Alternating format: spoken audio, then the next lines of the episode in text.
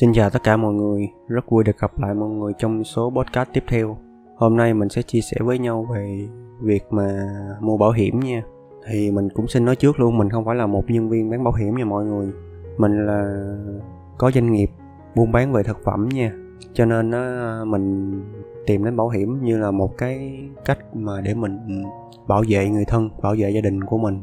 Cho nên mình sẽ chia sẻ về những cái góc nhìn của mình về cái ngành bảo hiểm trên cương vị của một người đi mua nha mọi người. Việc đầu tiên á, khi mà mọi người đi mua bảo hiểm á, thì mọi người cần có những cái kiến thức căn bản. Thì mình sẽ chia sẻ cho mọi người những cái kiến thức căn bản mà mình đã thu thập được và mình có hỏi rất là nhiều người tư vấn và mình đã đúc kết ra được. Thì hôm nay mình sẽ chia sẻ trên cái podcast này nha.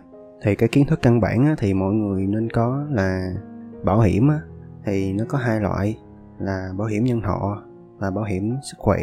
Bảo hiểm nhân thọ thì nó sẽ thiên về tính mạng, còn bảo hiểm sức khỏe thì nó sẽ thiên về việc mà mọi người chăm sóc sức khỏe và thiên về cái việc mà nằm viện và chữa trị bệnh nha.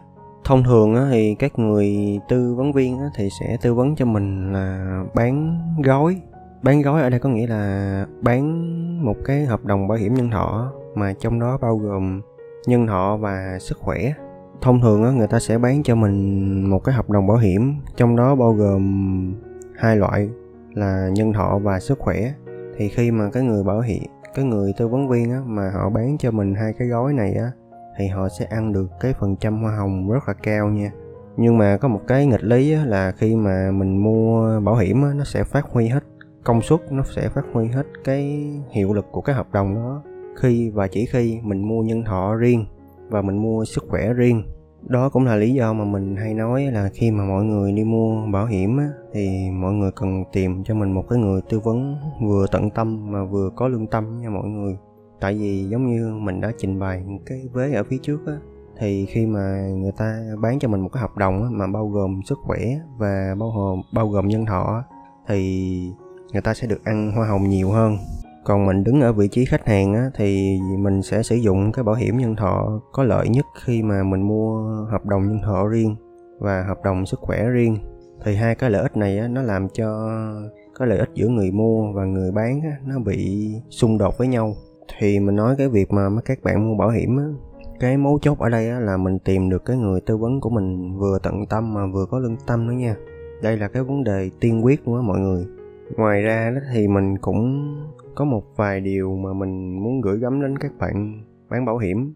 Đó là khi mà người ta mua bảo hiểm người ta tin công ty ít lắm nhưng mà người ta tin các bạn nhiều tại vì các bạn là người tư vấn mà. Nếu mà người ta tin công ty các bạn á, là người ta đã tìm tự động người ta tìm để người ta đi mua rồi chứ người ta không cần phải thông qua những người tư vấn đâu.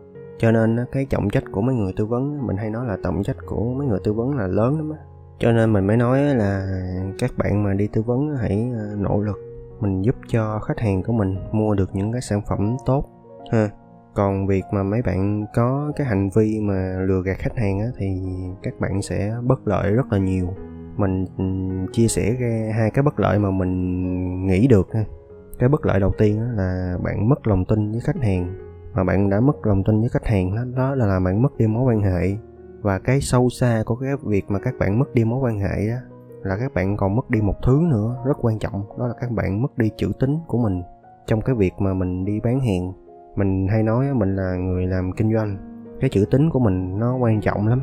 Thậm chí mình còn biết có rất nhiều người để bảo vệ chữ tính của họ họ sẵn sàng bán đi vô số tài sản trong nhà của họ để họ giữ được mỗi cái chữ tính thôi. Cho nên làm gì thì làm, các bạn phải giữ cho mình cái chữ tính. Đối với mình, thứ này là thứ quan trọng nhất ngoài ra đó, khi mà các bạn làm, có hành vi mà lừa khách hàng á, thì chúng ta sẽ mất đi một thứ nữa, đó là mất đi phước đức. Cái này thì các bạn có thể tìm hiểu thêm về tâm linh ha. Cái cái này mình thấy trên mạng hiện tại đang rất là nhiều. Mọi người không cần tin đâu, chỉ cần nhìn và trải nghiệm thôi, đừng có tin làm gì. Mặc dù nó được gọi là đức tin, nhưng mà đừng tin, trải nghiệm thôi ngoài ra mình muốn uh, chia sẻ đôi điều với uh, các khách hàng mà đi mua bảo hiểm nha. Thì mình cũng giống như mọi người thôi. Thì uh, cái lúc mà mình có điều kiện một tí thì ai cũng vậy hết á.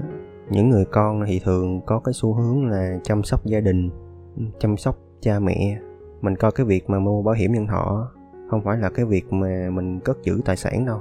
Không phải là để mình xây dựng hệ thống phòng thủ về tài chính đâu nhưng mà mình thấy cái nguyên nhân sâu xa nhất á, đó là nằm ở chỗ là mọi người á, thường có cái xu hướng là muốn báo hiếu cho cha mẹ. Cho nên ờ, mình mới đi tìm đến những cái sản phẩm về bảo hiểm. Mình thì mình không khuyên mọi người, nhưng mà mình nghĩ là trước khi mình đi mua bảo hiểm á, thì mình cần đặt ra một vài câu hỏi. Mình nghĩ câu hỏi đầu tiên đó là đó là mình mua cho ai, mình mua nhằm mục đích gì, và mình phải chọn công ty nào. Tại vì mỗi cái bảo hiểm mỗi cái loại bảo hiểm nó sẽ có những cái công ty họ làm tốt nhất về mặt đó. Mình nói ví dụ đi, cái bảo hiểm về sức khỏe đi, thì có công ty A, họ làm tốt nhất về mảng sức khỏe. Còn bảo hiểm nhân thọ thì có công ty B, thì công ty B họ sẽ làm tốt nhất về mặt nhân thọ, ha. Thì khi mà mình tìm hiểu vậy đó, thì mình sẽ có trách nhiệm với những đồng tiền mình làm ra. Kiếm tiền mà, mình thấy đâu có dễ đâu cho nên cái lúc mà mình xuống tiền mình mua bảo hiểm thì mình phải suy nghĩ rất là nhiều ha. Ngoài cái việc mà mọi người có trách nhiệm với những đồng tiền mình làm ra đó, thì mình đang có trách nhiệm với một thứ nữa là mình đang có trách nhiệm với gia đình.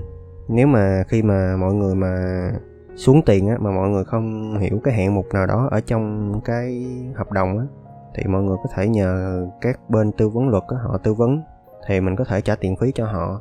Thì các bạn có thể tìm hiểu thêm. Đó thì khi mà mình nhận hợp đồng á, thì mình có khoảng 21 ngày để mình điều chỉnh cái hợp đồng đó, cho nên các bạn cũng đừng lo ha.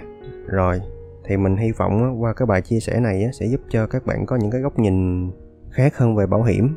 Hy vọng là các bạn sale cũng làm tốt cái vai trò, làm tốt cái trách nhiệm của mình đối với nghề nghiệp của mình ha.